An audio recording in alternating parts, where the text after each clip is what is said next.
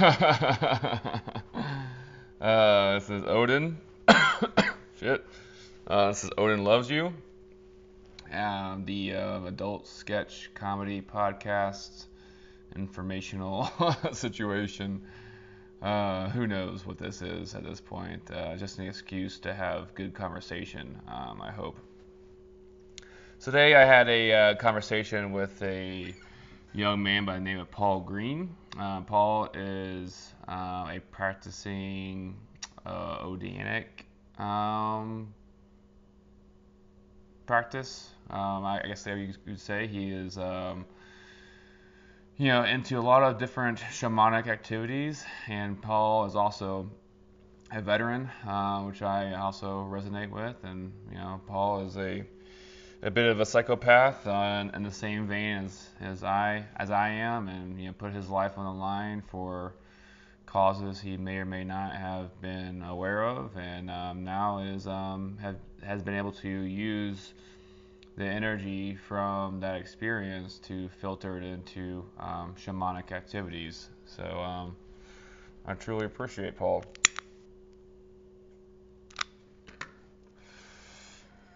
We get into what uh, Paul's background is, his time in the military, and how he got into the practices that he is currently pursuing, um, which is um, involved with um, some of the uh, Nordic mythologies and Germanic uh, mythologies and um, historical backgrounds. Uh, he um, is um, very versed on the runes and Odin. And uh, Odin has something that I've been using as my um, pen name and you know um, festival name and you know alternative reality um, for quite some time, and I resonate heavily with the concept of Odin. And you know, Odin is a poet. He is uh, inspirational. He is can be a bit mischievous. um, Odin is uh, all powerful, and Odin loves us all. And um, just the idea that we all have um, a bit of Odin inside of all of us, and you know, and nurturing that Odinic vibe with uh, inspiration and creativity and being true to who we are is is how we do that. And me and me and Paul get into like how to really harness that energy and how to really nurture it and how to uh, be you know true to our Odinic selves. Um, so I'm really excited to um, to share this with you, this episode with you, and um, we um, really talk about how as a society um, it's time to really look at the past traditions and what was really working for those that were experiencing times of chaos, you know, and a lot of us don't recognize, um, you know, the the past as chaotic times uh, because um, I don't know why, but um, pretty chaotic, yeah. Um, early European times, Germanic times, Roman times, you know, like pretty hectic times, uh, and just because they were not involved with technology that we have now does not mean they did not have their own technology that they are obsessed with, and their own issues and their own problems and their own resources. And there are humans that have spent, you know, countless generations dialing in, you know, certain practices that have been passed on from generation to generation through time-honored traditions um, that we should honor you know, we should honor these ancient traditions and spend time studying them and at least being aware that they exist. So that way, um, if we feel any kind of resonance towards these different traditions, we have the ability to explore them in whatever way is calling us. And, and for me personally, I try to,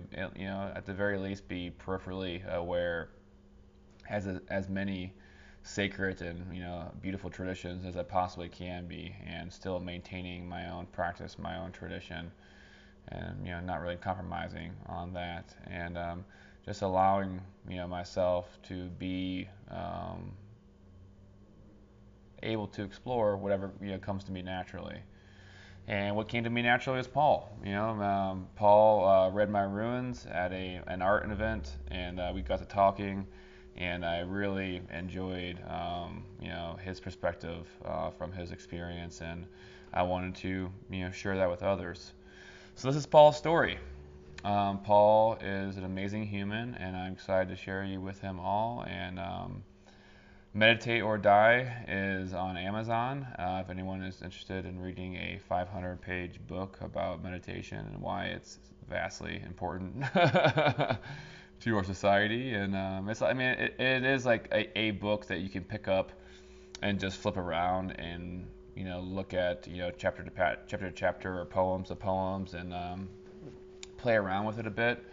And I did spend an incredible amount of time and intention to for it to be read consecutively and or through a choose your own adventure component that also exists in the book. So if 500 pages sounds too daunting to read, I mean, please don't let that be a deterrent.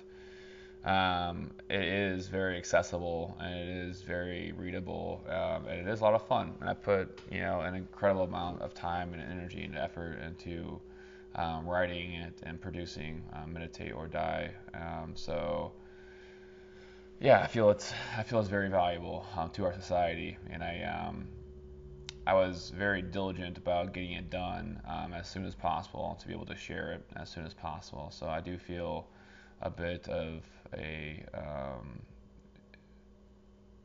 a need to you know for it to be you know you know witnessed by whomever will you know allow it to be so. So um, if you're feeling inspired to read 500 pages of my innermost rants about meditation and life and traveling and all good things, um, it's available. it's on Amazon.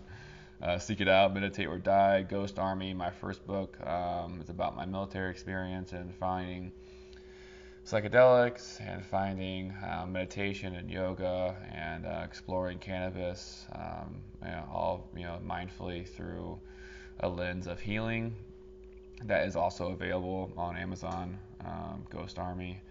And um, as always, um, I try to spread the the idea of gratitude and love, and um, you know, to think about you know what you're grateful for, think about who you love and what kind of love you're putting out into the world. It's just something I want to plant a seed in everyone's brain, and just to think about you know what we are actually grateful for, and you know how we are showing up in the world and how we are, you know, producing these activities and these actions um, that push us to be uh, more loving and more kind and more caring to all the other amazing humans in this existence. So I just wanted to uh, put that seed in our brains and just to allow us to think about that. So without any further ado, this is my conversation with my good friend Paul Green. And thank you.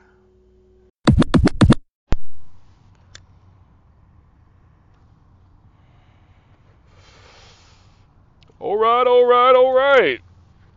I am here with my good friend uh, Paul Green. This is Odin with Odin Loves You, the uh, the podcast uh, Exploring Life. Uh, my friend Paul here, I met um, two weeks ago or so yep. at a First Friday art event.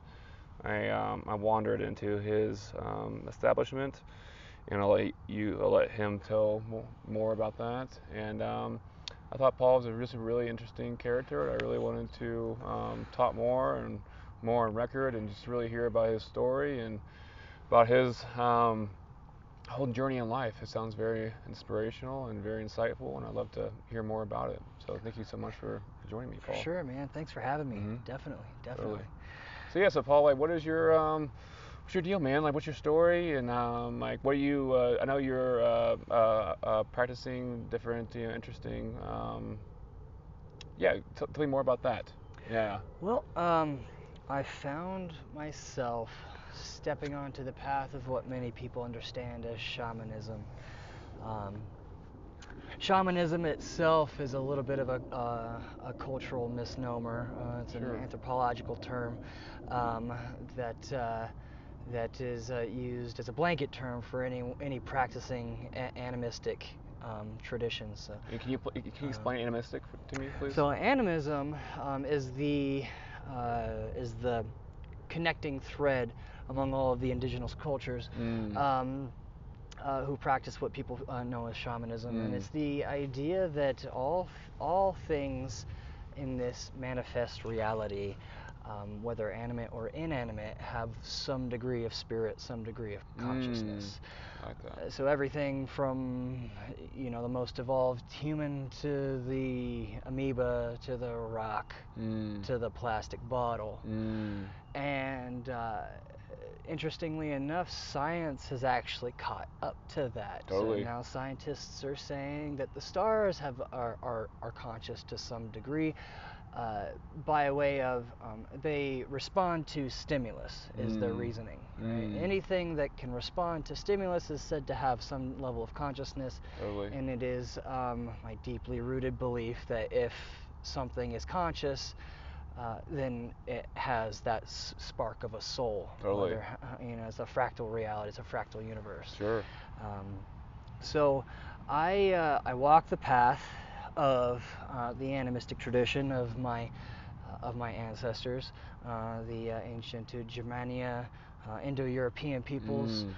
uh, and uh, I am seeing threads in my current practice reaching as far back as the Paleolithic and the cave Mm. art era. Wow. Um, so you know, I pick up rocks and I scratch stuff into them, and they, you know, and they hold a, this this level of, of power, Wow. right? That I that I Mhm. breathed into it, uh, much like uh, the way that uh, Odin, Vili, and Ve in Mm. the uh, Teutonic traditions uh, breathed that life into the uh, into the driftwood that they found, creating the first man and woman, um, you know, in there in that cosmology. So, Sure. um, but. Uh, uh, yeah. I, How did you how did you get into this um, Well- practice? And how did you how did you first find it? I uh, so I was raised in the church. Okay. yeah. Um, Sure. Okay. Like uh, like a lot of Americans, Mhm. right?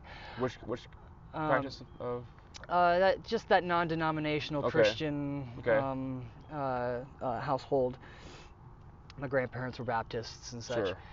Uh, but that path led me all you know through every major trial in my life without a real resolution, without a real conclusion, without any real hope.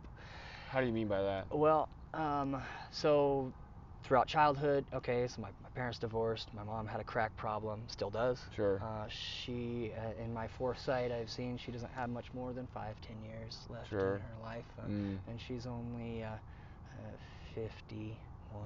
Sure. Um, uh, that led to a blended household. My dad remarried, and uh, you know we had a big family, uh, five kids Mm. um, and uh, one of those kids, um, my oldest stepbrother, uh, perpetrated some sexual abuse on myself, my sister, and Mm. you know, just like my life just kept getting worse. And Sure. uh, the family dynamic was was a chaotic one. I never found Mm. any peace, so I ended up cutting myself, and you know, like uh, Yeah. getting into coke and stuff. Wow. You know, later on in life, Mm. developing all kinds of addictions, and finally, I was tired of suffering like that, I, I was looking for strength, so I joined the military. Sure. And I figured if I'm going to join the military, I might as well go hard because what's the point if not, you know, I'm, I'm looking for a radical change.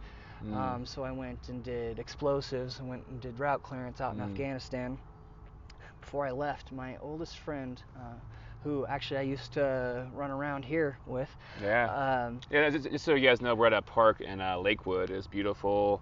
Um, overcast day today. Beautiful green grass. Yes, glorious. Beautiful. Mm-hmm.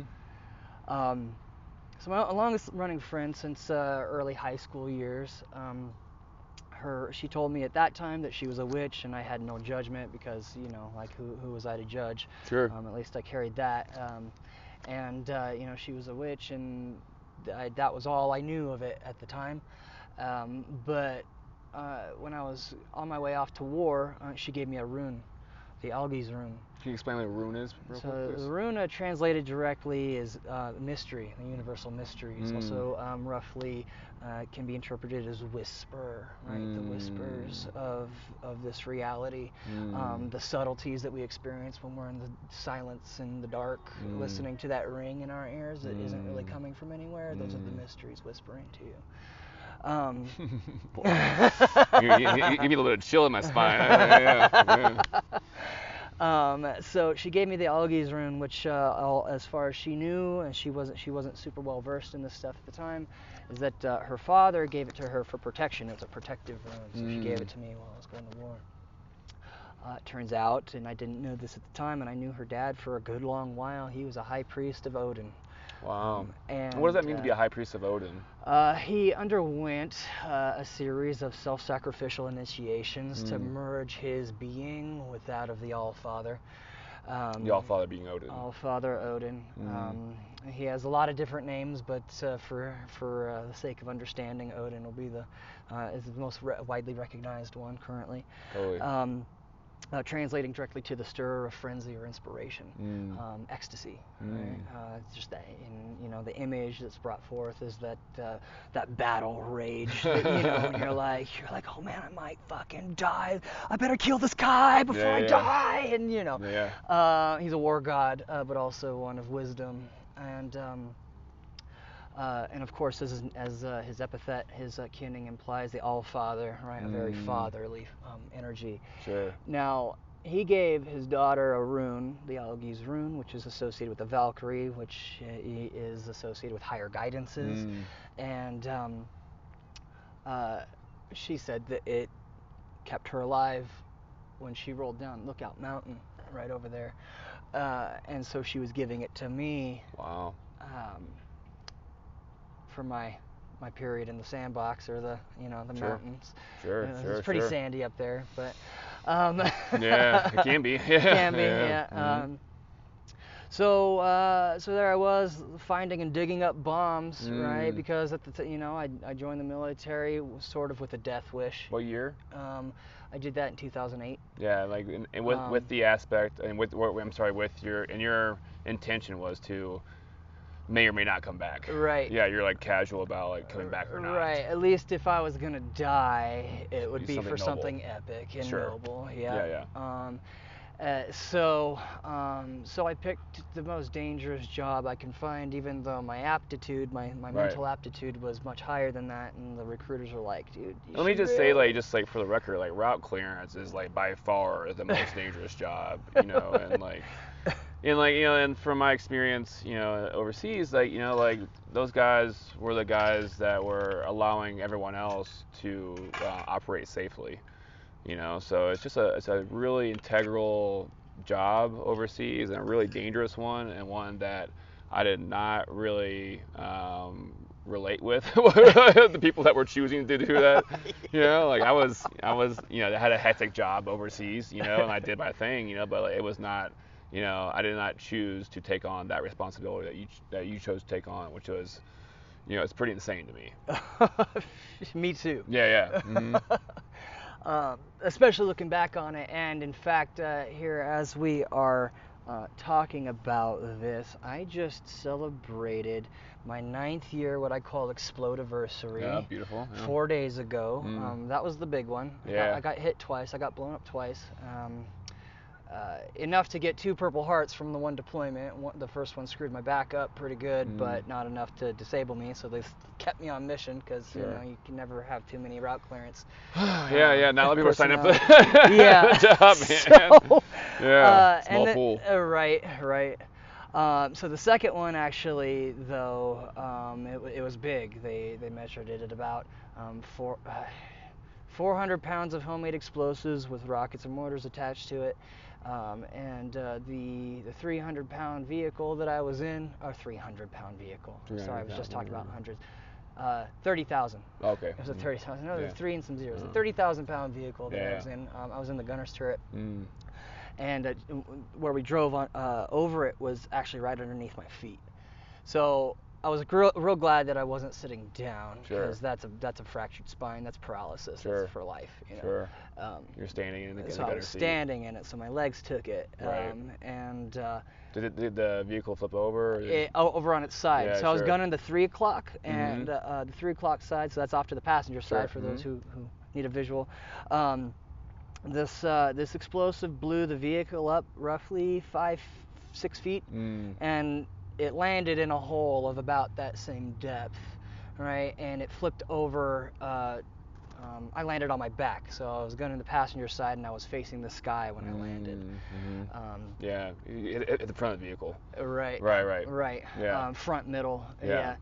And um, so I didn't lose consciousness, which Mm. was cool, but uh, I definitely experienced that time slowing down. Sure, Um, I felt the tension on the strap that was keeping me in the vehicle, sure, keeping me in the vehicle. Sure. Right. My glasses got blown off my face. sure. Uh, I felt myself land on my back. Wind knocked out of me for sure, but uh, I was like, all right, I, no, that wasn't so bad, you know. Right. Uh, like, all right, let's let's do this. Because I think at the time your, I thought your I was. adrenaline's the, going also. yeah, I thought I was the only one who was awake in the truck, and of Mm. course, you know, you need you need to help out the people who aren't awake. Yeah, know. and like with, with, I was talking to my cousin last night about concussions. You know, and I have TBI for my service. You know, and like uh, a lot of people don't understand the uh, reality of TBI in the military, and like just because you look able-bodied uh, doesn't mean that you're not, you know, you know, suffering from a lot of you know, concussion injuries from Mhm. a lot of different experiences from being in the military in general. Even like not even going to war, just like being training a- as being in the military, Right. you're receiving a lot of concussions, a lot of explosions. You Mhm. know, so um, all that adds up and you know has an effect. Totally. So like, Totally. so like, let's, let's, let's um, get into like I, after the military, like what were you, what you were dealing with, and how, how did you deal with it appropriately? So um, I didn't deal with it I appropriately. mean, how, I mean, how, how, did you, how, how did you get to the path of? Yeah, I guess yeah. Um, that was and, Yeah. that, and that was all part of it, right? so I was right. put in a wheelchair for seven months. Mm. Um, was on a, ca- a crutches cane for the next year and a half. Um, of course, I wasn't staying in the military because you need to, you need to be able to run. right. Um, so I got out and had another drug problem, right? Opiates and benzos. sure. Um, you know, Xanax and OxyContin. And, um, Man, I never went down that path, man. I'm, and I'm so happy Yeah. that because I knew I would have, yeah, had a good time. Yeah. you know, and like, and, and, I, and I understand how uh, how it happens. It gets slippery. Yep. You know, and getting you get in these patterns, and um, it's good that you had the perspective to you know get out of that. for sure. Totally, totally, and that came with um, so a, friend of mine, uh, a real good friend of mine, uh, had just uh, gotten her her Reiki master level Mm, um, training, uh, Mm. attunement, and all that. sure. Um, when I got home in Mm. 2012, mm, and um, and I was on methadone, oxycontin, uh, you know, and just the whole gamut of, of stuff, and buying more off the street because I was an escapist, you Wow, know. So I spent yeah. like sixty thousand dollars in that one year, um, just on painkillers off of the street, wow. you know. Uh, and so she gave me some Reiki, and even through the methadone, through the painkillers, through that numb, mm, I, I experienced something new, Mm-hmm. something bright, Mm-hmm. and uh, healing. And just after that one treatment, I was like, oh, there's this like whole other side to existence that I was never willing to let myself experience um, because of my upbringing. Sure. Right. But uh, I you can, I can relate heavily. Right, Mhm. right. Uh, you know, I was recovering in the wheelchair. You know, I was watching documentaries on Netflix. I was like, I was ha- asking myself the question, what what do other people think about, you know, life, purpose, reality, all Right. that. Um, What's it all mean? What's it all for? uh, Right, exactly. So I was like, you know, uh, reading and watching documentaries on Taoism, on Mm. Buddhism, on Hinduism, Right. on shamanism, Mm. uh, just everything that I could see it, that was on Netflix, right? Because Mm. I was uh, I was in a wheelchair and I was not gonna I wasn't very active, right? So Sure. I, I just wanted to absorb. Sure. Um, Yeah. And uh, was really That's, inspired that's by pretty. those That's pretty active, I think. Right. Yeah. Yeah. Oh, yeah. Yeah, yeah, yeah. True that. Yeah. Um, but uh, but when when I had a friend who had this like other piece to what I was looking for, I was like, okay. So I started uh, exploring at home. Um, you know, I was like, okay, so there's a member of my tribe who does Reiki already. Like, what else can I Right. find? Can What's I find next? something else? Um, yeah, like something similar, but you know, Mhm. maybe different. Um, and maybe we can share ideas like that. Sure. So, um, uh, so I found uh, this modality that is called Chios, Chios. and C H I O S. right, just Mhm. like in Greece, like the Chios Oh, Greece. okay. Cool. um, is how it's spelled. Uh, but what really drew me to this practice, this this energy light work of Mm. Chios, was that everything that you need to know about how to use it effectively Mm. is available for you to read and practice online on their website, Right. Chios Energy Healing. Chios Energy Healing. dot com, Okay. um, I believe, or chioshealing.com. It's Okay, one of those. chioshealing.com. Um, if you Google Chios Healing, it's going to be the first site. okay. okay. Uh, and there was all kinds of practices, you know, drawing universal energy into your body, bringing it down to your hands so you can utilize it, using it as tools of perception over your, Sure. uh, you know, over your body, hovering over your body to start, and and it taught you all those things immediately, right? And and lessons in level one, two, and three. Of course, you know, you can use this stuff without being given an attunement by um, by a master, Sure. um, but that really greatly speeds up your your your growth. Totally. Uh, so I, I so I sought one out. Sure. Um, her name is Jeannie Bel- Belli. This Um, is what I love about like veterans that get into things after the military because they apply the same veteran mentality to like whatever they're doing.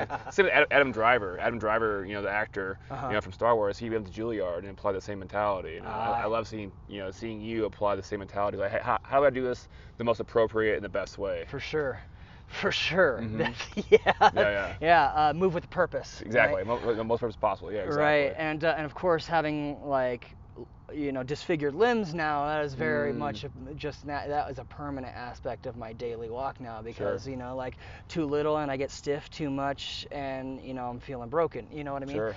um so balance. yeah Mhm. uh, so uh, it took me about a year to get through the master level of Chios Wow. and And that, what's that process like? um, uh, this series of three attunements, but my teacher, being the discerning woman that she was, Mm. is, um, you know, didn't give me an attunement every time I asked for it because I was just looking for the, I was just looking for the power, Going really, and to Yeah, some, Yeah, yeah, to- yeah, yeah. definitely the healing, but to me those things were synonymous. They equaled each other. Sure. Sure. Sure. Uh, and um, you know, so passing pa- the passing of an attunement um, in Chios, uh, without giving away too many secrets, right? Because it is a, you know, um, a tradition. mm-hmm. Um, the process of attunement is basically a direct interaction with one's uh, pineal gland to tune it into um, earth and sky uh, in the effort to basically it's like a tap root right you're like Mm. tapping your root into that particular frequency Mm. um, and is understood And what, and which frequ- how do you choose the frequency? well, so Chios, um, Chios is very much. Um, it uses uh, creative visualization Mm. and uh, and also the and energetic perceptions in your in your body Mm. um, to really tap in and channel. So uh, Chios itself is, uh, in as far as the tradition you know states, is that which encourages life to grow upwards towards the Mm. light. Mm. And So that's the frequency. Is like, That's the uh, Yeah, yeah. It's growth. towards the light. growth towards the light. Okay. um, in in correct timing, right? Sure. So you're looking at like uh, planetary cycles and stuff like Yeah, that. with patience. Patience, yes, which was something I lacked. You know, the Oh, hurry up and wait Still mentality. do. yeah, I still have trouble with that. Yeah, yeah, That's why I do Tai Chi. Ah, yeah. Mhm. but um, uh, but uh, Chios though, uh, I got all the way through that master level, um, and uh, at the end, I had a student who I also brought through the master level, and he was real plugged into the music uh, music festival scene, Mm. uh, and really inspired me to go to Sonic Bloom. Dope. I went to Sonic Bloom, first and only festival I've been to. You know, I'm not really built for like all that activity up and moving around. It was Yeah. awesome and I had a lot of fun, but it's not Mhm. something I do a lot of. Right. Um, But uh, they, what really, my favorite part about this music festival was the fact that they were having lectures um, by quantum physicists and Yeah. metaphysicists and stuff like that. You know. So people don't realize about like all these things is that there's, like, there's legit learning going on Right, also. Yes. right. It, re- it really is awakening. yeah, yeah, yeah, right. yeah, They're not yeah. just saying that Yeah. as some like legit fad. conversations Yeah. and like people are like really want to like move the needle and like you know like yeah Yep. real growth is happening in these Yep. things also That's right. not just partying That's right. Um, and uh, so I was at this lecture by a, uh, I think, quantum physicist, astrophysicist. Uh, by the, he goes by the name of Apollo. okay And uh, I guess he had done a lot of work with Nassim Haramein.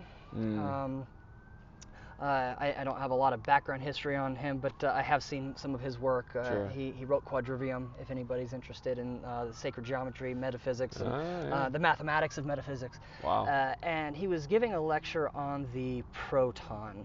And in this lecture, um, he, he opened with, uh, with a story, with some lore. Uh, he said that once upon a time there were these people known as magi. Mm. And the Magi were really cool because they just inherently they just knew how the universe worked Mm. uh, through observation and meditation. Mm. Um, and a lot of people might recognize that word Magi. It's found in the Bible, right? Um, The three Magi followed the star to Mm. Christ. Um, So the wise men were magi. the wise men were magi. Okay. Uh, that's why they were wise. Yeah, Right. makes Um, sense. That's Yeah. where we get the word magic from. They were star worshippers, Zoroastrian priests who were Mm. Also Indo-European, and that's that's one of the keys Mm. here.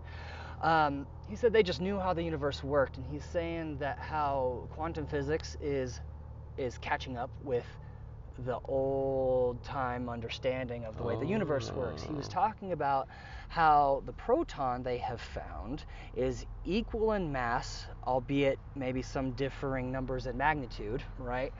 Equal in mass to the entire universe. And the entire universe is equal to the single singular proton. Shit. So they were talking about infinities Right. okay and how you know any inf, you know infinitesimally small number can be divided another infinite number of times creating a large number of in, infinitely divided so now you're, Sure. it's getting bigger merging with the whole right Sure, he was sure. talking about the fractal nature of the universe Yeah. and I was like just getting I was just you know, like, tripping cool. but I wasn't I was on absolutely nothing You don't need to be, man. I wasn't I might have had some water and I was tripping balls on what this guy was saying yeah. but what he was saying is that the proton in a vacuum moves in one of three different ways. He says it moves in a circle, a triangle, and a five pointed star. Shit. Now, that might not mean much to anybody, but in Chios, those are the three symbols that we use in healing. Right? Mm. With Reiki, you have the Chokure and Heiseki and Daikomyo, right? Sure. In Chios, there's just simple shapes, right? Mm. Um, circle, a triangle, and a five pointed star Wow. the three. Only, there's only three, and the sun, right, is the uh, like a, a, you know big orange red ball is the only other symbol in Chios. Right. And so I was I was just tripping out, right?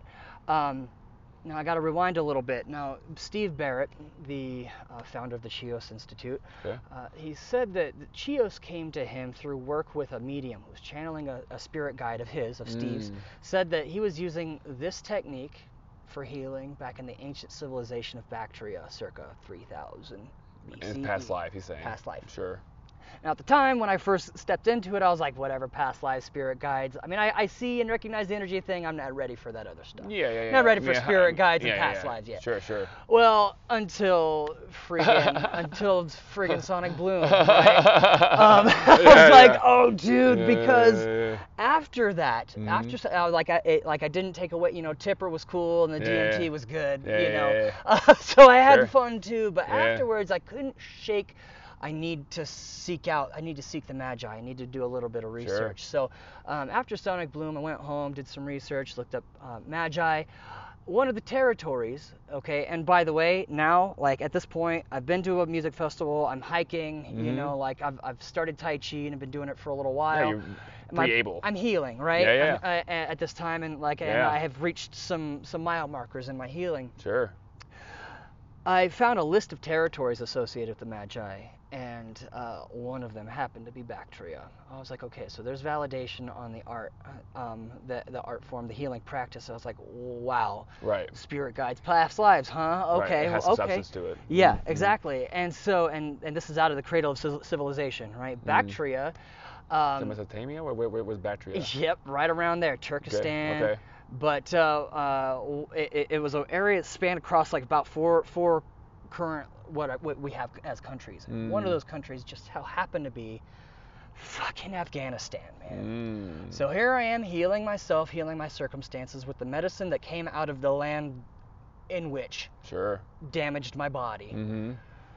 And Complicated relationship. right, right, almost a paradoxical symbiosis, yeah, yeah, right? totally. Um, Mhm. And so there I was, like peering into infinity, right, Mhm. as Apollo was talking about.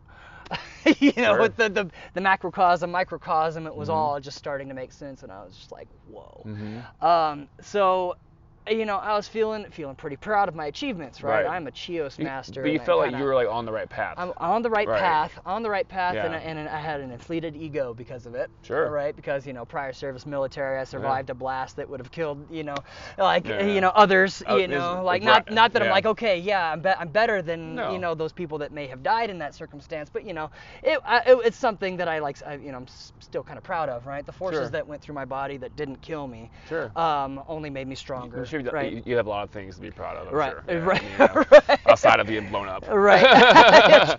true that. Yeah, true that. But um, one thing that happens when uh, when you get your legs broken, Mhm. right, is you you learn to walk differently. Sure. Um, so it's not it's not just that I got blown up, survived. Oh, but, yeah, yeah. But that I but, The that, but I allowed the ripples of that explosion to propel me into a higher state of being. Sure. Um, and uh, that's that's what I'm proud of. Yeah, yeah, you know. yeah, yeah. Ram, yeah uh, uh, Ram Dass, yeah, his, his stroke, yeah, he's kind of as a blessing. Right, Yeah, right. It, it taught him many, many, many lessons. He said. Yeah. You know, and it, it, it can be, you know, our, our lessons, our, our challenges in life can be valuable lessons and can make us, you know, better people. And I say that Totally.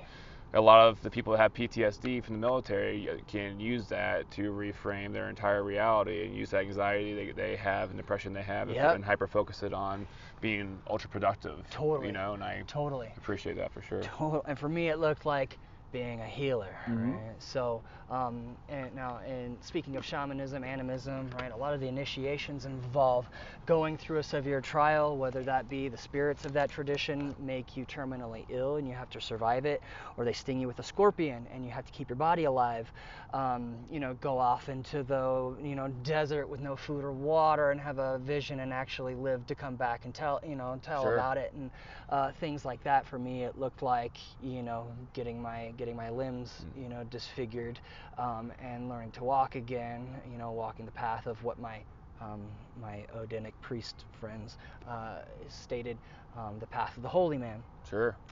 Uh, Now you, now you have all the perspective. all the all the perspective I needed for the next Right. step. So Yeah, I went yeah. to a, the bookstore, the metaphysical bookstore that uh, that I was kind of exploring at the time because I Mm. reached the master level of Chios, and it's not like Reiki where it's continuing to evolve. It's just like it is what it is, Right. um, and uh, and there's and, no and the master level, it, it, I mean, was uh, uh, three, uh, three, um, Three levels. Yep. three levels, and each each time you're getting re what's what's it called the The attunement. attunements. So you get attuned every time. Mhm. So you and you're learning between those attunements. You're, Yep. you're studying. You're, reading. stu- you're studying, reading. There's a book. Um, Right. There's the website. If you don't have your book in front of you, uh, Okay. uh, different techniques, different Almost like almost like getting a, a belt. R- uh, right. Yeah, yeah, essentially. Yes, You're- just like a belt in martial yeah, arts. yeah, Yeah. Um, so, master level, uh, you know, I, I brought another student up through the master level, and at that point, um, you know, my growth had kind of plateaued. Sure. Um, you know, I've gone as far as I can in this particular, you know, if I was going to call it the traditional Chios, right, then it can't be anything other than what I've been doing so far, and I'm looking for something new. Mm. So I went to the metaphysical store, that, um, my, uh, uh, you know, of choice. Um, Mm. at the time, uh, ISIS Books over off of Broadway um, and uh, Yale area, Mm. and um, was looking for something new. And I, I was just rolling through the, rolling through the aisles, and I found this little set of runes carved into some Oh. clay, and I was like, that would make sense. Why don't I Mm. check out the runes? If nothing else, Mm. divination is cool. Get some insight into circumstance, you know, that uh, you may not uh, otherwise perceive, other, you Mm. know. And so there it was again, inflated ego. I'm Chios master. I've got my universe under control. And I got my first rune set, and you know those that those little books that come with tarot cards or runes or any other divinatory system that you purchase comes with a little book on how to read Mm. these things. And Sure.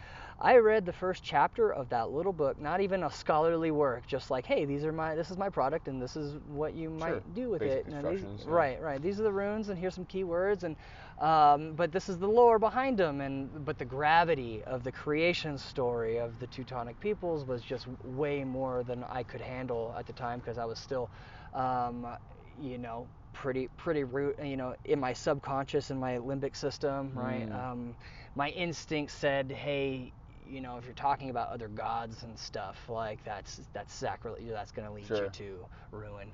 Right. Um, Wait, and, and I think the, uh, I mean, like, I had the same background and from, you know, Catholicism growing up, Mhm. of like, you know, questioning your beliefs or ever like being able to explore other beliefs is always frowned upon. Right. And that's always a sure sign of, like, Yep. of what to avoid. You know, Yep. that something doesn't allow you to question and like really dive into like why it works and what was the purpose and what are we doing here. Right, exactly. Yeah, Mhm. uh, bowing. Yeah, exactly. Yeah, yeah, yeah. and that's Surrender- it. Yeah, yeah. Right. Yeah. Um, living on your knees. Right, exactly. Um, and uh, so the gravity of, of this of this text of just the whole cosmology. I read a little bit about the runes and just the creative and destructive forces of the universe was just too much for me.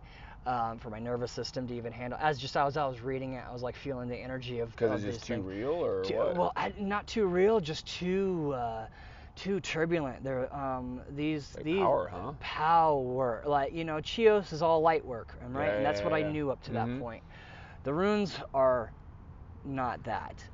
Yeah. It's it's not l- loving frequencies that are necessarily there um, and will always heal you. right. Okay. Mm-hmm. Uh, contained within Mischievous, you say, or uh, the runes themselves, there are some mischievous runes. Some of them are a little more animistic, some are more dynamistic. That is Yeah, with less less consciousness. okay, okay. Um, so you think about like uh, like dynamism, you're thinking of the forces of, of the of the world of the universe that uh, um, more or less chaotic. yeah, okay, like chaos chaos- magic or like yeah. yeah, yeah, Uh-huh. a little bit like that. If you look at the the fall of um, of uh, of an avalanche down a mountain, Sure. you're kind of looking at dyn- dynamistic forces, right? Sure. They're still responding to stimulus and therefore have that level of consciousness, but Mhm. they're not super conscious, Sure. right? Um, there's the more animistic runes that explain consciousness and, Mhm. and higher thought and Right. thinking. There's other runes that are more about your physical health, right? Right. And just the way that the currents flow through the body without really. Uh, it, it's uh, kind of the kind. I see similarities in the way that your brain works, the conscious and the subconscious, right? Where um, breathing, for Mhm. example, is a more dynamistic frequency, right? You, you don't have to think about it. You can put your thought, your intention into it. You can make it more animistic by controlling your breath, Sure. but the act of breathing itself is a dynamistic. Right, with without you. it's without you. Yeah. mhm, Yep. Sure. Um, so, uh, so that was another thing that was a little nerve wracking for me because you know having Lack just of control. right, lack of control. Yeah, Yeah. exactly. Mhm. Um, so I put them away for about a year uh, until I was inspired to pick them up again um, through a series of less than interesting, um, I think, um, circumstances. Sure. Um, finally picked them up, and because I was hungry, I was thirsty for it. You know, I started, uh, you know, watching Calling YouTube you. video. Yeah, they started calling me. That's Mhm. exactly, that's Mhm. exactly right. Uh, so you know, I got, started getting, you know, uh, looking ISIS Bright Bookstore. Uh, Sure. my, they're, they're my favorite metaphysical store because they have the best book selection as far as I, you know, I've seen. Um, Is, is, they're still around on Broadway? uh, in New York? yeah, yeah, they're still there. They're Okay. called they're called goddess books now because back because you know when the ISIS Oh yeah, ISIS. thing, Yeah, yeah, yeah. when the ISIS thing happened in the Middle East, Yeah, yeah, yeah. Uh, they got the right, right. Yeah. Um, they got their sign destroyed. Yeah. Uh, they're like, oh, yeah, you know, because Uh-huh. there's just now negative connotations Yeah, with sure. that that Yeah. um, verbiage. Right. Um, but um, so I was getting some introductory, and I say introductory, you know, pieces of literature because it's where m- most Vitkis, right, Mhm. rune, rune, musician, uh, magicians, um, uh, go. Uh, the the Futhark, the Handbook of Rune Magic by Edred Thorsson. Uh, he is the father of the modern runological revival um, and uh, the the Teutonic revival. Mm. and um, when I read his his first book, uh, I think he wrote it in the 80s. What's it called again? Uh, Futhark, a Handbook of Rune Magic, Handbook of Rune Magic. Okay. is the whole title. And this stuff had everything from the metaphysics to numerology to Mm. um, uh, Pretty, frequency. di- pretty digestible. I mean, is that, No. No. No, yes, but dan- dan- uh, I, I had a big head because I was in college at the time. Ah, um, were you studying? I was studying video uh, Oh, and the arts, Oh, uh, visual media. Amazing. Um, and uh, uh, you know, I was just like, I was drinking this stuff up because you know, um, Yeah. As the as the army recruiter said, my aptitude is a little higher than I was previously exploring, and I was like finally exploring it, right? Right, right. Fine this challenge. it's yeah Mhm. yep it, it's dense material uh, the book itself is only about an inch thick Right. um, but uh, this man is a phd and so his sentences carry a lot of information Sure, in them and, weight, and yeah. you can also see uh, you can see that in his uh, his understanding of the runes because the runes Mm. themselves they have that gravity Mm. um, so I read his whole book, this whole uh, almost exegesis, you know, this Mm. uh, this uh, scholarly work on the runes, and thought I had it all figured out. Um, you know, again, you know, like Sure. okay, I'll, you know, I've, I've got the, it, it all makes sense, you know. sure. Like, I, got it, yeah, yeah. so I started uh, started invoking these energies, and um, In which ways? How, how are you invoking them? well, uh, By practicing or? by yeah, so the practice of the runes, um, aside from just divination, uh, you know, asking these carved pieces of um, matter um, that uh, that carry the, the the glyph of each rune, Mm. Questions or no questions about you know what's kind of going on in your reality and your Right. circumstances. You can also enact these frequencies to place them into your place them into your circumstances.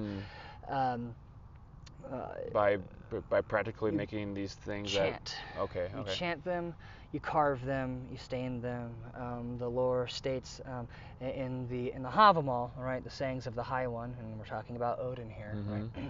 knowest how to write, knowest how to read, knowest how to stain, how to understand, Mm. knowest how to ask, Mm. knowest how to suffer or how to offer, sorry, Mm. knowest how to supplicate, knowest how to sacrifice.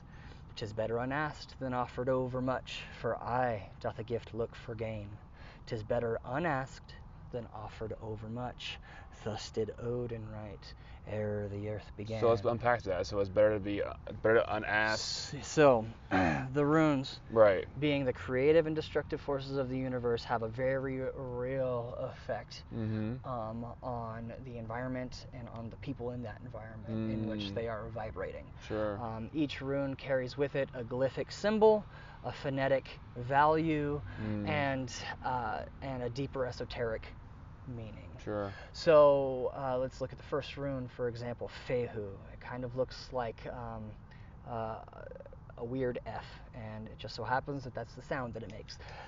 Mm. It's where we get the word fee from. Fee. Fee, like paying a fee. Mhm. Um, Fehu translates directly to cattle. Um, in, from the Proto-Germanic language, it translates to cattle, which is how they used to measure wealth. Ah, yeah, makes sense. Okay, Yeah. so so the rune itself, cattle, but wealth. Mm. You consider the evolution of wealth. Now you're also talking about money, Mhm, right? Things of that nature. But esoterically speaking, wealth is that inner what you have i- inside of you Right. That you exchange for material wealth, right? It's the Ah. energy that you're putting into the numbers in your bank account, right? It's, Hmm. so it, it's it's internal too, right? Right. So how are It's you applying? Right? How are you applying it? You could be applying it at a keyboard in a cubicle. Mm. You could be applying your fehu into the earth to reap, you know, another form of fehu, right? Sure. Um, so so these, these are letters, right? Mhm. But so much more than that. So knowest how to write. So you need to know what they look like. Sure. You know, need to know the order, just like the alphabet it has an order. Sure. Um, you uh, need to know what they sound like in order to write with them. Knowest how to read, Mm. right? You need to also know. How many are there? Um, it depends on the tradition. Uh-huh. The row, they call them rows from start Mhm. to finish. There's Mhm. a row. Um, the row that I use has 24. Okay. Um, the uh, younger Futhark, which is a little more Icelandic in nature, um, has 16, I believe. The Mm. Anglo-Saxon um, one has 34 Mhm. or 35. Uh, forgive me for those of you who practice these other Oh, yeah, yeah, these yeah. uh, these other rows. Um, I'm not as up on it as the elder Futhark. Yeah. Um, it's just as a, as a general kind of guideline. I, I was wondering like how many, like, like almost nearly the alphabet. Yeah. Like, yeah, yeah, yep, just about. In, around. in the row that I use, there's 24. Yeah. um, and uh, divided into three families of eight. Um, each family uh, is presided over by uh, a deity uh, of Mm. the Nordic lore. The Mhm. first Atir um, in, the model, right, Mhm. is governed by Freya, right, the goddess of beauty and substance, um, love. Uh, the second Atir is presided over Hel, um, the uh, the presider of the underworld, where the dead go Mm. um, after this life. Um, uh, darker, more contractive realms. Sure. Um, and Tiwaz, uh, or Tyr, the uh, original Teutonic Skyfather, where the word Teutonic actually comes from. Mhm. Right? His uh, uh, another translation of his word, I believe, in Old English is Tiw, T-I-W, is where we get the word Tuesday from. Okay. As Tyr's Day. Um, Tuesday. he was the original sky father of the uh, Indo-European um, Germanic tribes. Okay. Um, He's the uh, third. He's in the third he's tier. the third tier. Okay, cool. Um, so there's three tiers of eight, which make Mhm. up 24. and So it's the go- the goddess, underworld, and the sky. Right. Right. Right. Sky Father. Okay, right? Sky So Father, there's, okay. uh, um, and that's that's one way to look at um, the progression of them. The first tier is the Mhm. the set um, of skills. Mm. The second tier, the families, right, uh, is the is the set of initiation, Mm. and the third and final tier is the set of self-realization. ah, Um, so this is also a, a journey. It's a path that you walk, sure. and it's a never-ending one. Sure. Always and forever. Right, right, because it, it's a wheel, right? Mhm. Um, I think I'm wearing it. Oh, my, yeah. Yeah, yeah. So it's in a wheel. Right? Totally. Uh, it's Uh-huh. depicted as a wheel in some Ah, uh, yeah, yeah. also. Yeah, yeah. Um, Yeah, he's showing a, a wheel with a, a runes um, carving on the outside, and then what's the symbol in the middle? that's the Vegvisir. The Vegvisir. so uh, that's It looks like, it looks like an Icelandic compass, if people call yeah, it, right? yeah, So uh, esoterically speaking, it's the Wayfinder staves. Ah. So um, I stand as guide for some, Hmm. um, and in order to guide you know folks through the waters of their subconscious mind I'm Sure. i find the Vegvisir very helpful in keeping my alignments um, straight uh, and on course Sure. uh, I used to wear another rune wheel with a tree when I was first, uh, you know, initiating through Mhm. this, um, and uh, merged with the tree of life, and um, ended up offering that uh, that pendant to um, to my runestone that I've carved on the Rocky Mountains over here. By the way, you gave me a wooden um, carving with uh, that on it also, Mhm. and that's like in the middle of my little sigil where I meditate at now. oh, It's- so- yeah, that's, that's, sweet. that's where I burn all my candles. Oh, yeah, yeah, yes. that's dope. Oh, yeah. Yeah, I'm honored that uh, Yeah, yeah. it made it made it to your altar. No, that's, that's perfect. That's yeah, yeah. awesome. Yeah, thank you so much for that. For sure, Yeah, yeah. for mhm. sure.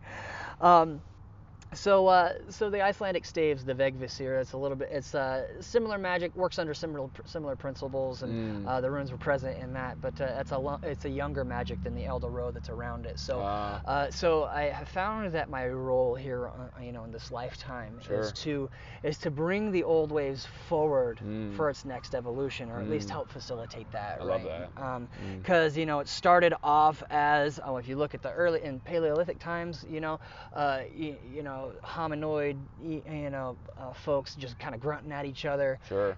deciding that the the notches on the wood that they can scrape or the rock that they can scrape uh, stood for the sound that they were making Sure. and so they're grunting at each other and all the while That's making, sort of, that's sort of purpose. yeah, exactly. Right. Exactly. You move it forward. Um, Indo-Europeans, right? Uh, the Indo-European culture um, that includes the Celts, the uh, Scandinavians, Teutonic people, uh, Indian, uh, the Hindu Indian, you know, traditions. Um, you know, it was a it was a pretty big family family tree of, of ancestry Mm. and dispersed to different parts of the world about 5,000 years ago. Right. And uh, you know, along those streams. This, tradition. It's true. Yeah. Yeah. mhm. Uh, the the cultural roots. So yeah, you can you can find you can find similarities between um, the the gods and the pantheon and the and just the cosmological understanding Right. of each of those groups. But So they what's, what's older than this? um, what's older than Yeah, yeah, this? yeah, yeah, yeah. As far as I mean, is it, I mean, is, is it one of the, the first, you know, thoughts and processes? it's of, one of the oldest cultures Right. in in the world. The blood Yeah. the bloodline goes back um, to about 5,000 years. Um, you know, traceable through to those to you know our current. Well, I mean, it, it got it got, you know it went everywhere, but the uh, they they call them Aryans, right? The Indo-European Indo-European people were um, Aryan. Mm. Um, that's where the word Aryan comes from, anyway. So it- yeah, so it's, it was like one, one of the, one of the first lineages of the first humanity. Yeah. In the, in the, yeah, out, out of the Ice Age, yeah, right? in the, Um, like Indo-European area. yeah, yeah. Yeah.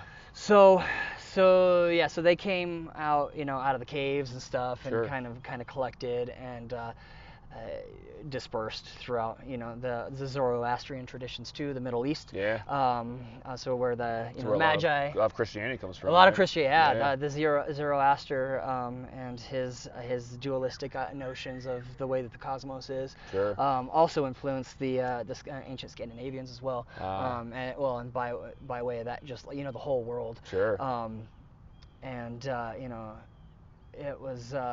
And that's a whole, that's a whole another fascinating study. You know, wh- there's not a lot of literature on it, but it's really fascinating if you can find anything on it. But, What's really fascinating about what you're saying is, you know, I- and I too believe that we've evolved enough that for a while that we can like devolve and like really look back at our Mhm. ancestors and look back at what traditions and all right guys like how do they like deal with these like these complex issues that we're dealing with in, in humanity and Right. how do we apply those same understandings to what we're doing in this reality Yes. and make you know progress in this reality so we're not you know repeating the same mistakes of, as we re- have repeated in the past Right, you right. know, I think it's really important and, uh, yeah, and the, and the Maya depicted this beautifully in their Yeah. calendar, right? Those Mm. ages and uh, the you know if you if you look at the the astronomy of uh, associated with the Mayan calendar, uh, it's when the Earth passes through the center of the galaxy, coming over to the other side, right? The, Right. That's sort of the that's the movement. uh-huh Um, so yeah, once we go so far, then it's time to turn back, and Sure. here we are, and Ah. they say Age of Aquarius and stuff. And Yeah.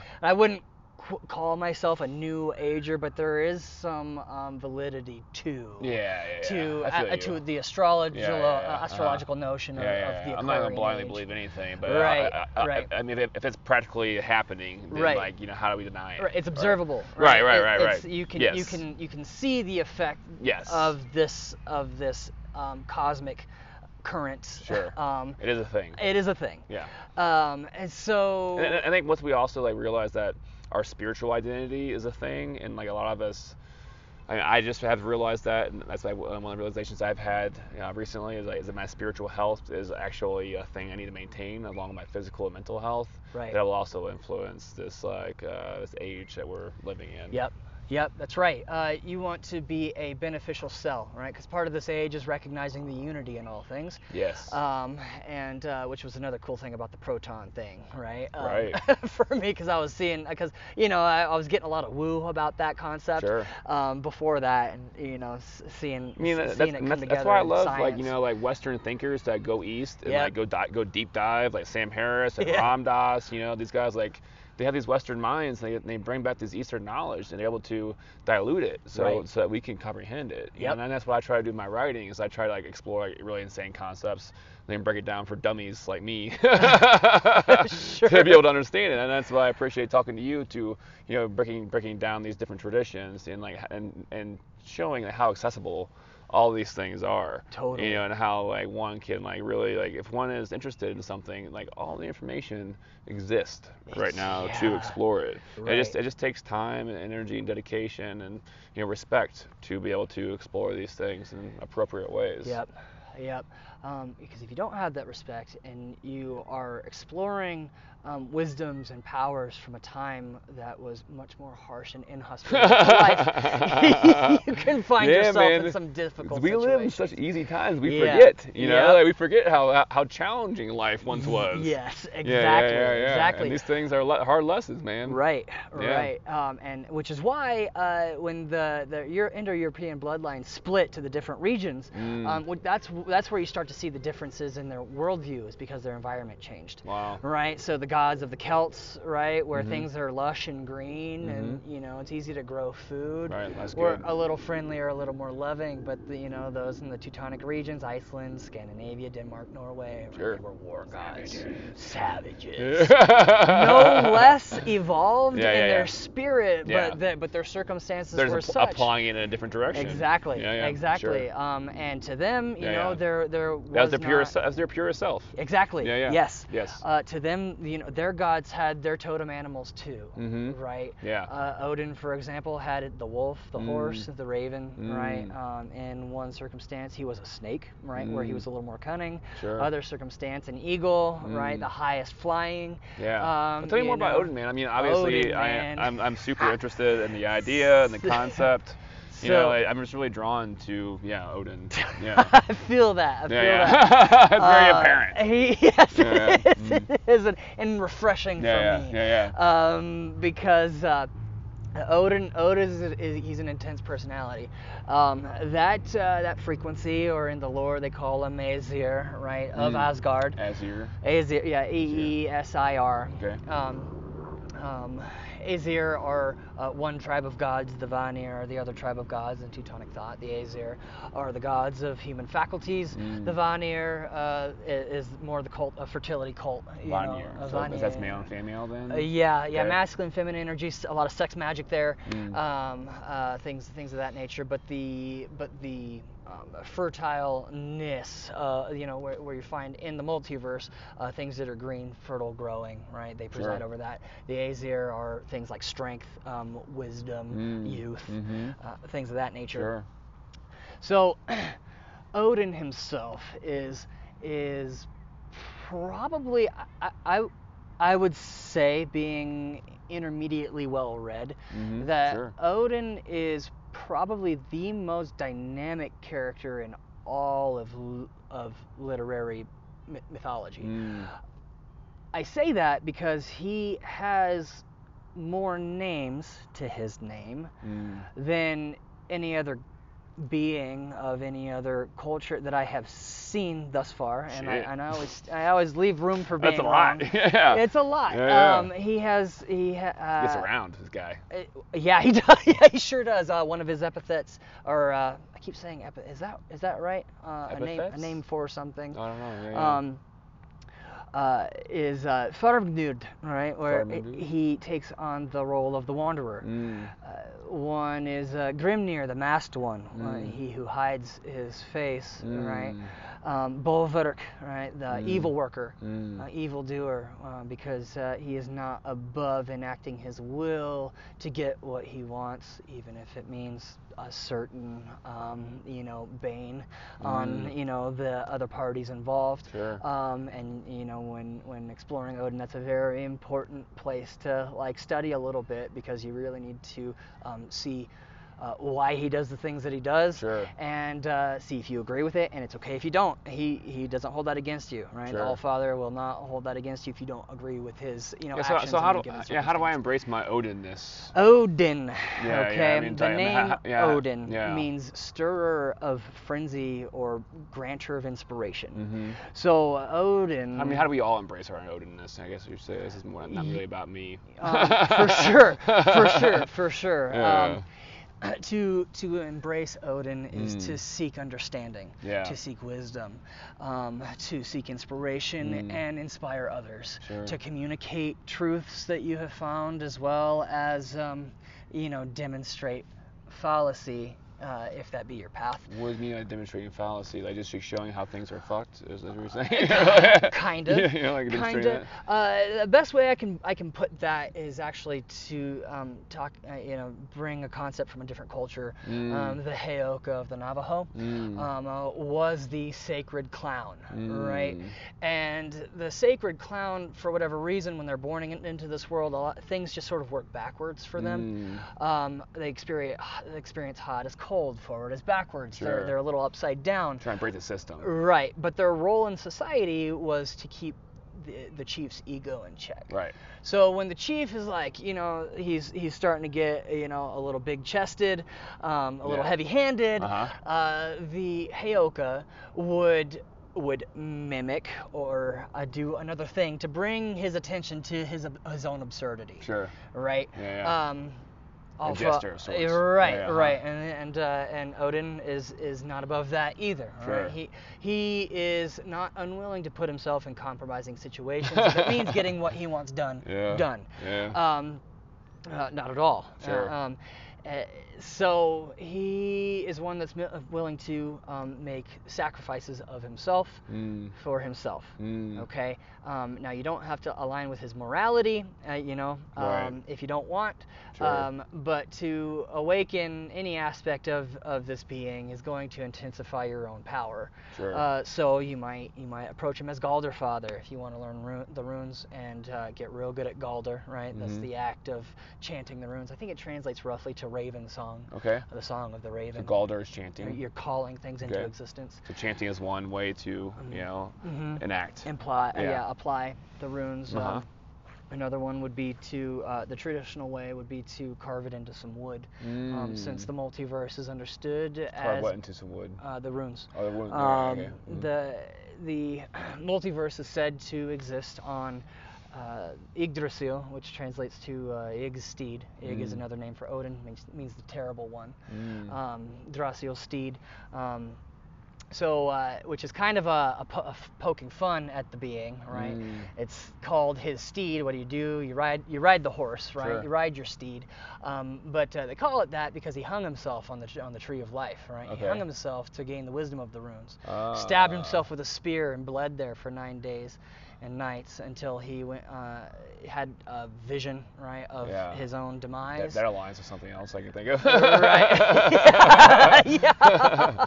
He got to the edge, Yeah. um, and uh, you like you see that ini that initiatory um, act in animistic cultures all around the world, Sure. right? Um, and uh, so yeah, I mean, I, I think that that's where we're at with um, our societal system also that we need to like totally break it before we can like Yep. bring, bring it back to reality. And Right. That's, and that's you know the unfortunate the unfortunate reality of what we're in. you? Right. Uh, yeah.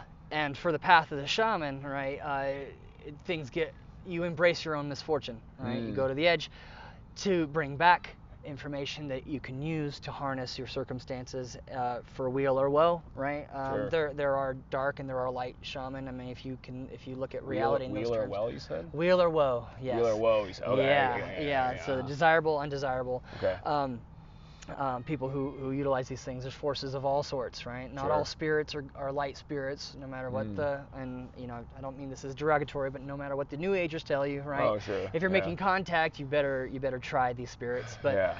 the sacrifice on the um, on the tree of life of Yggdrasil um, was intentional, right? He Sure. wasn't hung there by Conscious. anybody. It was conscious, right? Yeah. He he he was like, oh, this is this is where all of the manifest and unmanifest um, bridge together to um, make experience. Uh, the tree holds within its roots and its branches. Um, the balance of polarities, right? Um, expansion, contraction, light, dark, superconscious, unconscious, um, fertility, dec- decay. right? Sure.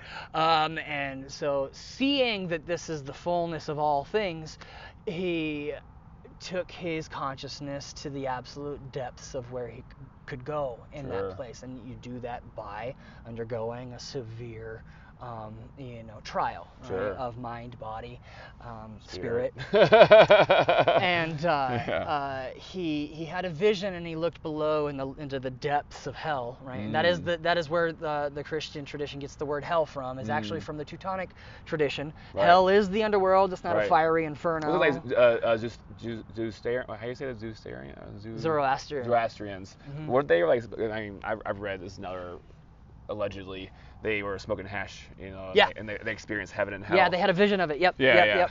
Um, yes. Yeah, yeah, yeah. so, so Hel is actually called that because that's its its queen. The being that presides over the underworld is actually called hell. She's half maiden, um, half corpse. Uh, um, and uh, she facilitates the fun but dangerous. intake. Yeah, exactly.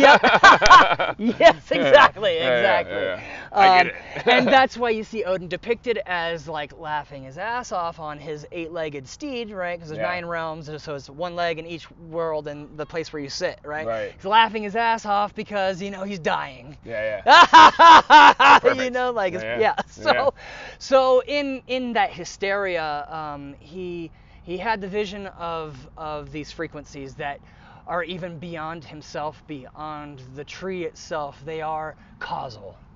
They are mm. the causal energies of the manifested multiverse. Like the source energies, you mean? Or? Source energies. Well, the source, the source frequency, the source is known as Ginnungagap, Ganunga which Gap. is the yawning void. Um, you can see it as a black hole. It's the absolute nothingness of potential. Sure. Right. Um, potential is uh, is a very empty and a very chaotic frequency.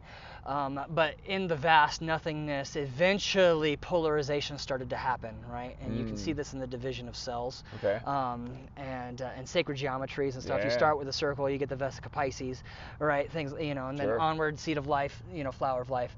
Sure, sure, sure. Uh, so they saw it as this big yawning void, polarizing. Um, it started to heat up on one side because it's Mhm. so vast, and so n- the void, right? Um, Right. You know, like started to split. So on one side was fire, on one side was ice. Right. Niflheim and Muspelheim, right, Right. res- respectively. Those are the uh, those are the realms associated with fire um, and ice. Sure. Um, uh, and then from that came the division of growth and decay, you know, light and dark, you know, Sure. et cetera, as I as I had said. But um, that's the source energy is nothingness, Sure. just pure potential, Mhm. the absolute zero, where negative one and positive one split, Sure. right? Mhm. and um, so that's the source, and within that source grew the tree. Right? Sure. And the tree, uh, Yggdrasil, uh, depicted as an ash tree, um, is where okay, so you know, off to the far east um, is uh, the contractive, right? Mhm. Or I'm sorry, the dissolutive. Far west is fertile, right? Sure. And I, I have to imagine that that had something to do with the geographical, you know, stuff. These realms Right. um, came with, with some very real understandings about the world that they lived in. So Niflheim in the north was very cold. Sure. Muspelheim in the south got warmer, Sure. right? Fire and ice. Sure. You know, so that's a that's a direct. balance. That's ba- yeah, exactly. Um, above was uh, was expansive. It was light and dark, and all. And there's a lot of Mhm. movement. Below was stillness. Right. You know, so that's how they kind of got their bearings, Right. right? Um, but they, but uh, you know, moving on into the Viking Age, they were so fascinated by, you know, uh, by that their own cosmology that Sure. they that they set sail and explored as far, you know, on Midgard as they could because Sure. that that tapped them into a greater understanding of Yggdrasil, right? Sure. The, the tree of the multiverse. Um, so, so the yawning gap in the tree. Now you're Mhm. looking at masculine, feminine. Right. Right. You see the womb, um, you know, and the uh, the seed, you know, producer, the trunk, Right. and the you know the whole, um, and uh, so now this is there's this eternal interplay of nothingness and somethingness, Mm. and um, culminating and in the very first book of the uh, poetic Edda, right, the um, the lore, the traditional uh, poetic lore of the people. Um, it, uh, it tells of creation, tells how Odin, Vili, and Ve, and respectively, that is inspiration, willpower, and sacredness, Mm. um, uh, crafted uh, crafted Midgard uh, from the body of the primal gi- ice giant Ymir. Um, uh, who was fed by the cosmic cow, um, Audumbla, as Yeah. it licked the ice of Niflheim. It was um, feeding Ymir with the uh, the milk of its udders. So you're Mm. looking at a very um, just in the creation story, just right off the bat, you're looking at um, about some lore regarding their cosmic circumstances that Mm. involve the cow. So you're looking at um, lore that stretches back to the advent of agriculture Sure. and um, Respect to nature. res- yeah, respect and uh, communion. Mm. Uh, um, you know that you you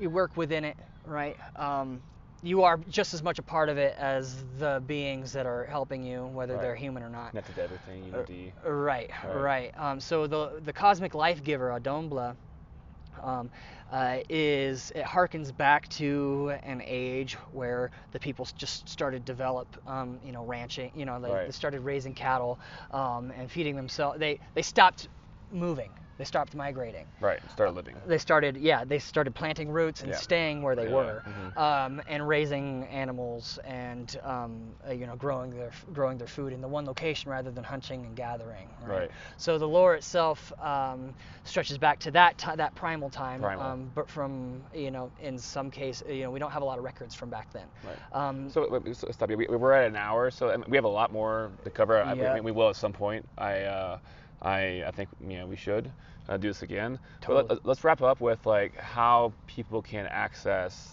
this deep, deep knowledge in a very accessible way, to where they can like start to explore Mm. things that they're called to. You know. So I mean, what, what what's the first step? Would you say for someone to like, start to explore, you know, Odinic rites? To, okay, so that is an arduous undertaking, Sure. not to be taken lightly.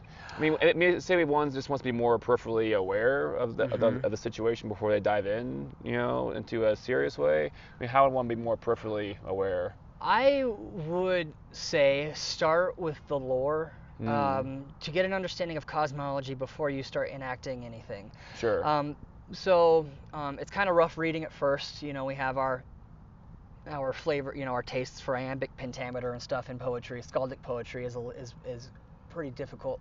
Um, but uh, You're not following the rules, same rules. Or... exactly, exactly. And Yeah. uh, you know, they say things and mean something that um, was just traditionally known within their culture. Right, so, sure. so uh, you know, for example, they call yeah. it a kenning, right? Mm. Um, so, for just for example, uh, a sail steed. Mm. Um, so the idea there is that it has a sail and you ride it, right? So they're talking about their ships Sure. but it gets infinitely more complex sure, sure, sure. you know um, down the line but if you start there then you have your roots Sure. all right um, and So it's called lore. the yeah the the lore, The lore. um, is you want to look at the poetic edda Mhm. and the prose edda Okay. um, uh, they have varying different dates of origin.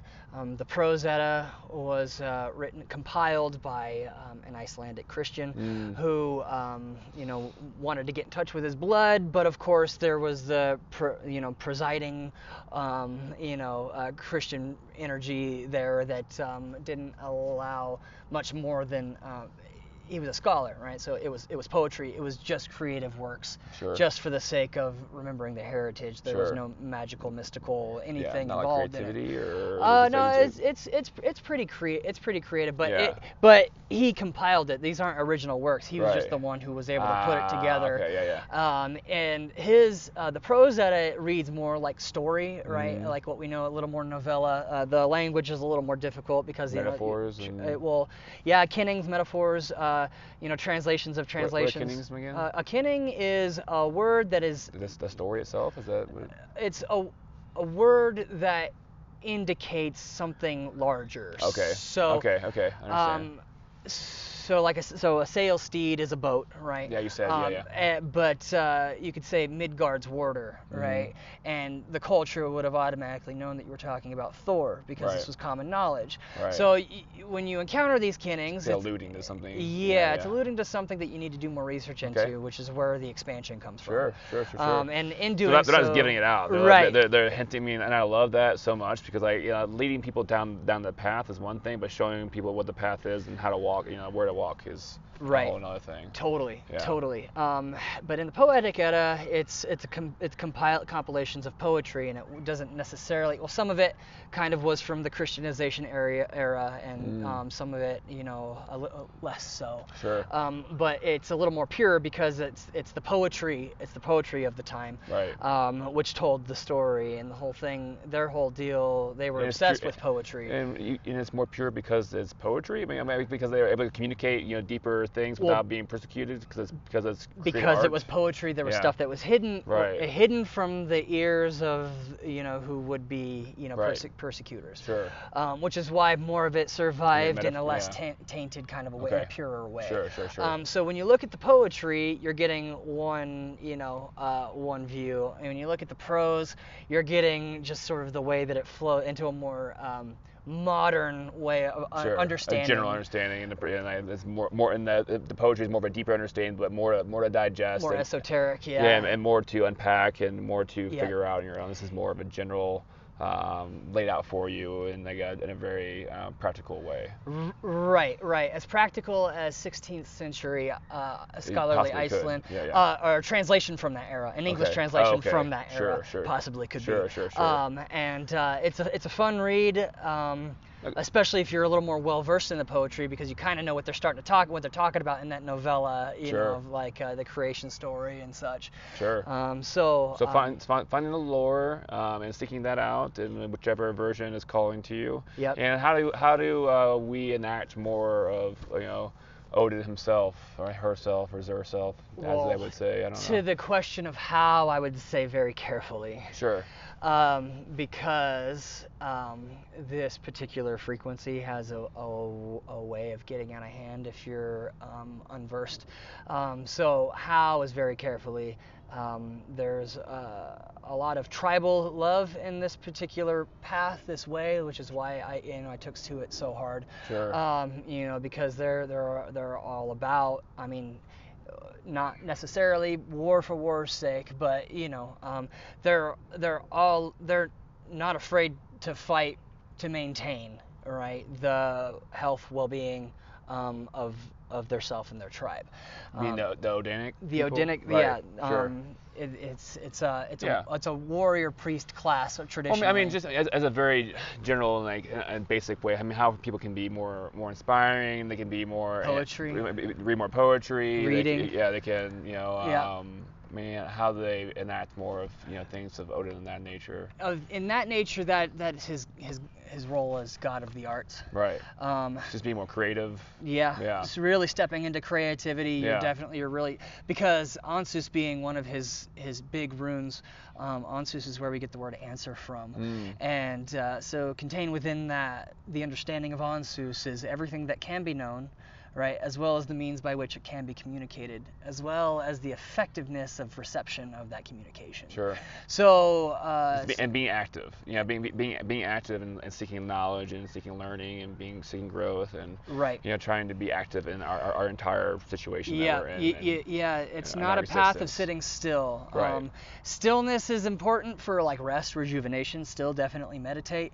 Sure. Um, but uh, but It's like active recovery, essentially. right, Mhm. right. It's not it's not the path of non-action. Sure. Um, it's uh, very much get up and do, um, invoke, and really, if you're if you're listening to if you're listening to Odin, he says, don't be afraid to enact your will, you know, um, to get what you want done. Now, um, Yeah. you you have the option of approaching. Interpret that. Yeah, you will. you have the option of Yeah. approaching other deities who are more morally aligned with yourself. Right. Um, you know, or you walk with Odin, you know, in some of his other epithets, uh, uh, his other names. Oski um, is uh, his name of wish granter. Uh huh. Um, uh, Fimbultyr is uh, a mighty god, or Fimbulthul is mighty sage. So you're, you know, wisdom, wisdom carrier, Sure. right? If you're walking a path of wisdom, right? Mhm. Um, uh, and uh, are are uh, presenting uh, ways of, of interacting with the non-physical um, realms of, Sure. of thought, memory, of inspiration, of uh, those theta states, you know Sure. um, uh, through uh, ecstatic expression, right? Sure. Whether that be ecstatic dance or um, martial arts, right? That Sure. Mm-hmm. uh, you get that battle frenzy in martial Yeah, arts, right? yeah. That's super breath work. Odinic, Yeah. right? Breath, breath work. Right, Yeah, right, yeah. yeah, breath, yeah, Yeah, oh totally. yeah, breath. Uh. Ansuz, uh, Yeah. it looks, um, it it's said to be Os, the mouth of Odin, right? Mm. Um, uh, so, um, Yeah. Tantric activities. T- yeah, Um, uh, yeah. He learned he learned sex magic from his wife Freya, right, who was a Vanir goddess, Mm. and so they traded wisdoms. He taught Mm. her Galder in the runic way. Mm. He uh, she taught him Seith, which is uh, very much it's a very Kundalini-esque, um, very uh, sexually oriented, right, uh, um, invoking and applying your sexual energies to uh, create uh, changes in the in Sure. the multiverse. Is also very powerful. Very extremely, Yes. extremely. Um, so yeah, so definitely getting into the more heavily sexual um, realms of Arts. life is the arts. Yeah, exactly, exactly. All right, let's call Um, it. Uh, uh, what, what are um, what's one thing that you're grateful for um, in this in this moment, Paul? Like, what's what's something that is calling to you now that um, you really feel grateful to? Well, I uh. I embrace the All Father as a very real part of myself, and that led me to meet my wife. Ah. Um, and the your uh, what's what's what was the goddess um, Thor's teacher? Um, Thor's teacher. The, sex the sex goddess that we were just talking Oh, about. Oh, Freya. Freya. Uh, Freya's Odin's wife. Yeah, Freya's- And yeah. the first time that we shared a drinking horn together, Uh-huh. mead, Uh-huh. um, uh, we did uh, Sumbel to Freya and Odin, and it was Yeah. within the first week that we met each other. Wow. And in that moment, made an agreement that our higher selves were fully aware of, that we may not necessarily have been fully aware of, but you know, her exact words were, "I'm not." Afraid, because I told her that this could get serious, right? Yeah. She's like, I'm in. I ain't scared. I'm in. I was like, all right, drink yeah, this. yeah, yeah. If you're not scared, please drink this because this is gonna be epic, right? And it has been. lady, man. Yeah, yeah, mine too. Yeah. I need, I need more Freyas in my life. Yeah. If you're out there, hit me up, Freya. Uh, um, a very permanent, uh, a very permanent thing. She's my, Totally. she is my wife. I Beautiful read her name. runes that day, Yeah. and they actually basically said marriage. I didn't use that word because I didn't want to freak her out, of course. Sure. Um, but I was, I, but I presented it in a way that you know was a little You more. read her runes within a week of you knowing, and like, I, I no, yeah, within the third day, I read her runes, Yeah. and to, we together shared a horn because it was a significant reading. I was asking Yggdrasil for her fortune, right? Sure. Um, and uh, it was a big one, and Sure. in that moment, it was Gebo, right, which is a which is a rune of sex magic, right? Wow. Um, and the exchange of energies, uh, Sure. reciprocation, and such. yeah, Um, and um, through uh, another very fascinating course of, event, of events, right, which we don't probably have uh, too much time for, um, led us to, of course, marriage um, and the birth of our daughter. Insane. um, two years ago, uh, September, and uh, she actually came to me in a vision brought by the Valkyries, which uh, are Odin's maidens and Freya's maidens, bringing the battle slain dead up to their next level of uh, existence. The Valkyries brought her to me, and she is every bit of that energy. I had a dream about her the other day, and I asked her, "What do you want to be when you grow up, Lily?" And she looked She's me two. in the eyes. Huh? She's two. She's two. Yeah. She looked me in the eyes, and she said, "Gungnir." Gungnir, uh, for those who don't know, is Odin's spear. No, really. What do you want to be when you grow up, Lily? Spear. Gungnir, Yeah, yeah. right? And Gungnir has a huge role in the lore for um, for uh, claiming Odin's uh, war posse. His his he's going to fight a battle at Ragnarok, Mhm. um, an unwinning un- unwinning battle because he's going to lose this battle and he knows it he- uh, from the Voluspa, the prophecies, the seers, but he fights it anyway. Still gotta, still gotta you fight have it. to, you got to fight, fight it. You got to Yeah, fight that battle. Um, even though you know. I feel that. Yeah, Um, totally. and um, so he claims uh, not only his his soldiers, but also he claims the lives of his soldiers' enemies with Gungnir. Right? Sure. And my daughter looks me in the face and says Gungnir. Right? Yeah. What do you want to be when you grow up, Lily? She's two. Right. This one, this you know, be, be the spear for your god and destroy the enemies. You know, it's like, Yeah. so we don't want to just enact me whenever, whenever you're ready. Yeah, yeah. She says, Dad, I want to fuck shit yeah, up. yeah, just fuck shit up. Yeah, you. You nerd. uh, all right, Paul. Let's, let's call it that. Let's fuck shit up. Bro, let's fuck shit Yeah, up, yeah, dude. I'm yeah, about it. yeah, fuck shit up. Um, Odin loves you, of course. He, of course he does. Yep. yep. True that. And uh, yeah, love you all. Thank you so much for listening. You're the best. Bye.